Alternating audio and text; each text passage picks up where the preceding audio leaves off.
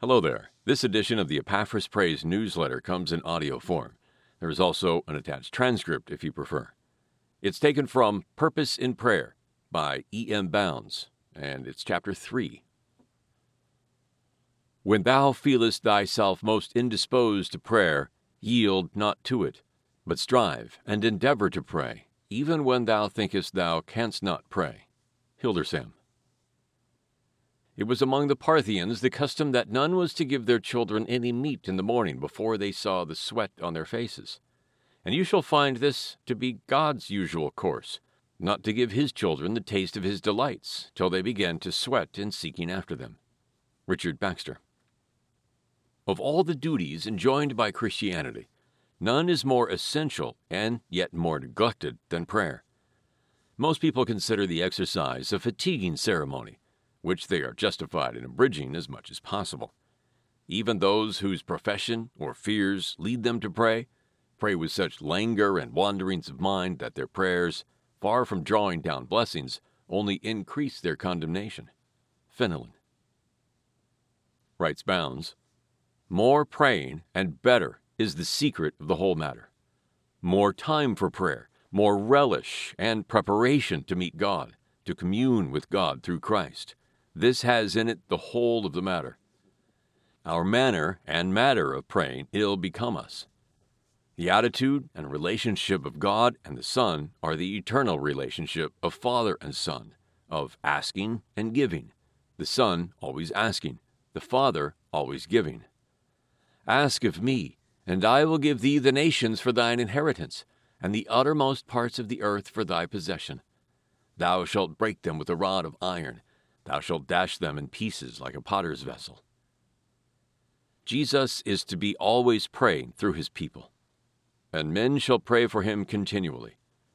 For my house shall be called a house of prayer for my peoples. We must prepare ourselves to pray, to be like Christ, to pray like Christ. Man's access in prayer to God opens everything and makes his impoverishment his wealth. All things are his through prayer. The wealth and the glory, all things are Christ's. As the light grows brighter and prophets take in the nature of the restoration, the divine record seems to be enlarged. Thus saith the Lord, the Holy One of Israel, and his Maker Ask me of things that are to come, concerning my sons, and concerning the work of my hands, command ye me. I have made the earth and created man upon it. I, even my hands, have stretched out the heavens, and all their host have I commanded. To man is given to command God with all this authority and power in the demands of God's earthly kingdom. Heaven, with all it has, is under tribute to carry out the ultimate, final, and glorious purposes of God. Why then is the time so long in carrying out these wise benedictions for man? Why then does sin so long reign? Why are the oath bound covenant promises so long in coming to their gracious end? Sin reigns, Satan reigns, sighing marks the lives of many. All tears are fresh and full. Why is all this so? We have not prayed to bring the evil to an end. We have not prayed as we must pray we have not met the conditions of prayer. Ask of me, ask of God. We have not rested on prayer. We have not made prayer the sole condition. This has been violation of the primary condition of prayer. We have not prayed aright. We have not prayed at all. God is willing to give, but we are slow to ask. The Son, through his saints, is ever praying, and God the Father is ever answering. Ask of me. In the invitation is conveyed the assurance of answer. The shout of victory is there and may be heard by the listening ear. The Father holds the authority and power in his hands. How easy is the condition, and yet how long are we in fulfilling the conditions? Nations are in bondage. The uttermost parts of the earth are still unpossessed. The earth groans. The world is still in bondage. Satan and evil hold sway. The Father holds himself in the attitude of giver. Ask of me. And that petition to God the Father empowers all agencies, inspires all movements. The gospel is divinely inspired.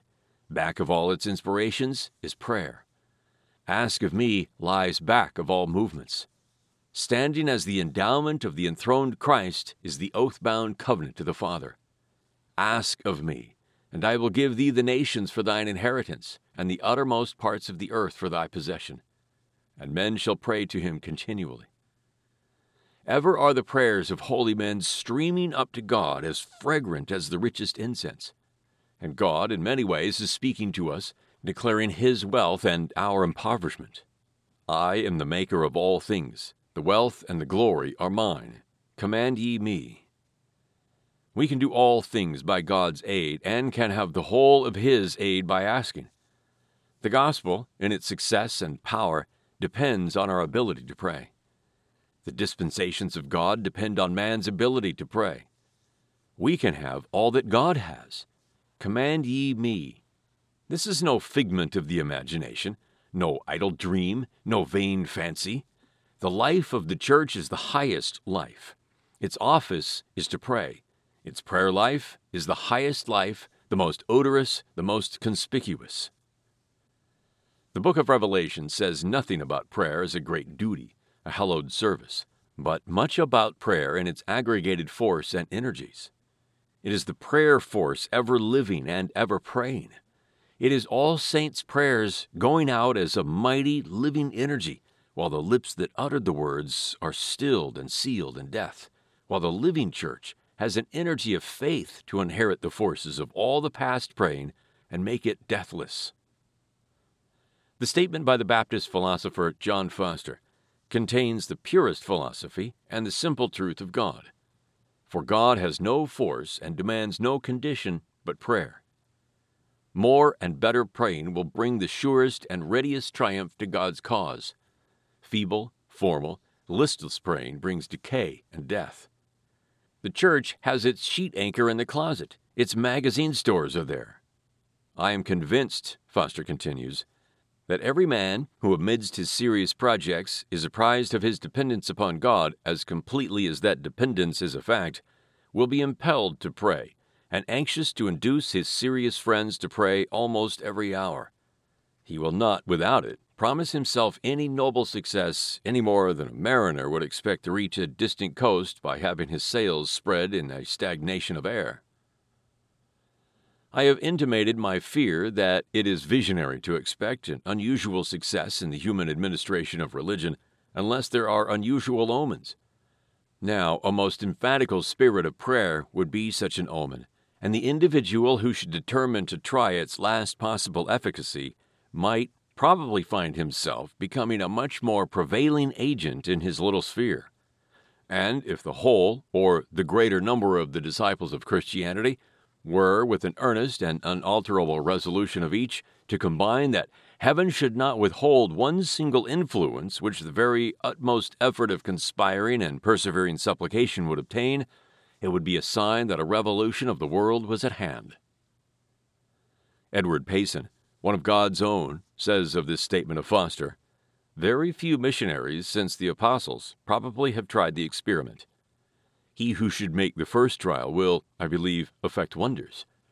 Nothing that I could write, nothing that an angel could write, would be necessary to him who should make this trial. One of the principal results of the little experience which I have had as a Christian minister is a conviction that religion consists very much in giving God that place in our views and feelings which He actually fills in the universe. We know that in the universe He is all in all.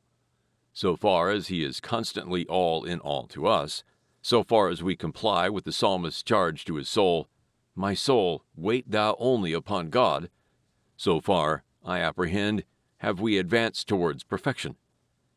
It is comparatively easy to wait upon God but to wait upon Him only, to feel, so far as our strength, happiness, and usefulness are concerned, as if all creatures and second causes were annihilated, and we were alone in the universe with God, is, I suspect, a difficult and rare attainment.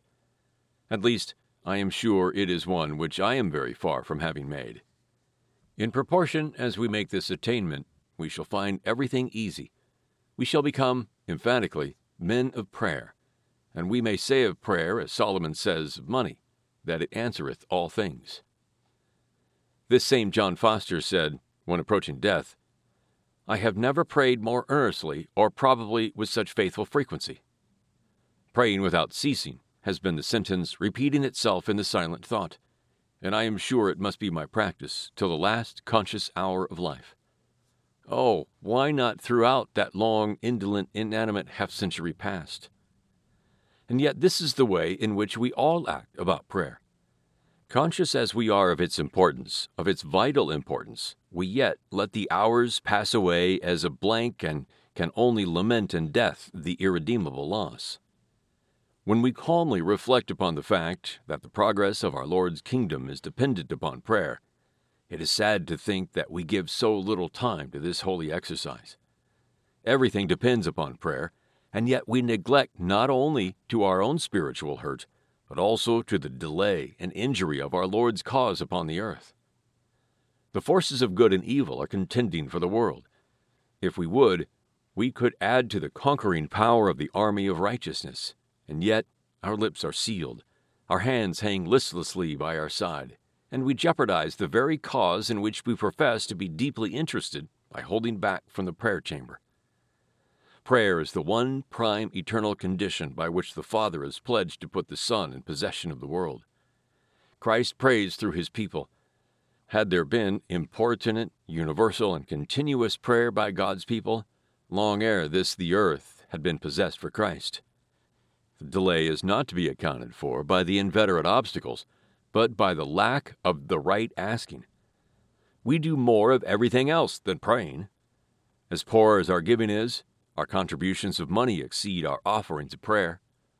Perhaps in the average congregation, 50 aid in praying, where one saintly ardent soul shuts itself up with God and wrestles for the deliverance of the heathen world. Official praying on set or state occasions counts for nothing in this estimate we emphasize other things more than we do the necessity of prayer. We are saying prayers after an orderly way, but we have not the world in the grasp of our faith. We are not praying after the order that moves God and brings all divine influences to help us. The world needs more true praying to save it from the reign and ruin of Satan. We do not pray as Elijah prayed. John Foster puts the whole matter to a practical point. When the Church of God, he says, is aroused to its obligation and duties and right faith to claim what Christ has promised, all things whatsoever, a revolution will take place. But not all praying is praying. The driving power, the conquering force in God's cause is God Himself. Call upon me, and I will answer thee, and show thee great and mighty things which thou knowest not, is God's challenge to prayer. Prayer puts God in full force into God's work. Ask of me things to come concerning my sons, and concerning the work of my hands command ye me. God's carte blanche to prayer. Faith is only omnipotent when on its knees, and its outstretched hands take hold of God. Then it draws to the utmost of God's capacity. For only a praying faith can get God's all things whatsoever. Wonderful lessons are the Syrophoenician woman, the importunate widow, and the friend at midnight, of what dauntless prayer can do in mastering or defying conditions, in changing defeat into victory, and triumphing in the regions of despair. Oneness with Christ, the acme of spiritual attainment, is glorious in all things, most glorious in that we can then ask what we will, and it shall be done for us. Prayer in Jesus' name puts the crowning crown on God because it glorifies Him through the Son and pledges the Son to give to men whatsoever and anything they shall ask. In the New Testament, the marvelous prayer of the Old Testament is put to the front that it may provoke and stimulate our praying, and it is preceded with a declaration, the dynamic energy of which we can scarcely translate. The supplication of a righteous man availeth much. Elijah was a man of like passions with us, and he prayed earnestly that it might not rain, and it rained not on the earth but by the space of three years and six months. And he prayed again, and the heaven gave rain, and the earth brought forth her fruit. Our paucity in results, the cause of all leanness, is solved by the Apostle James. Ye have not, because ye ask not. Ye ask and receive not, because ye ask amiss, that ye may spend it on your pleasures. That is the whole truth in a nutshell.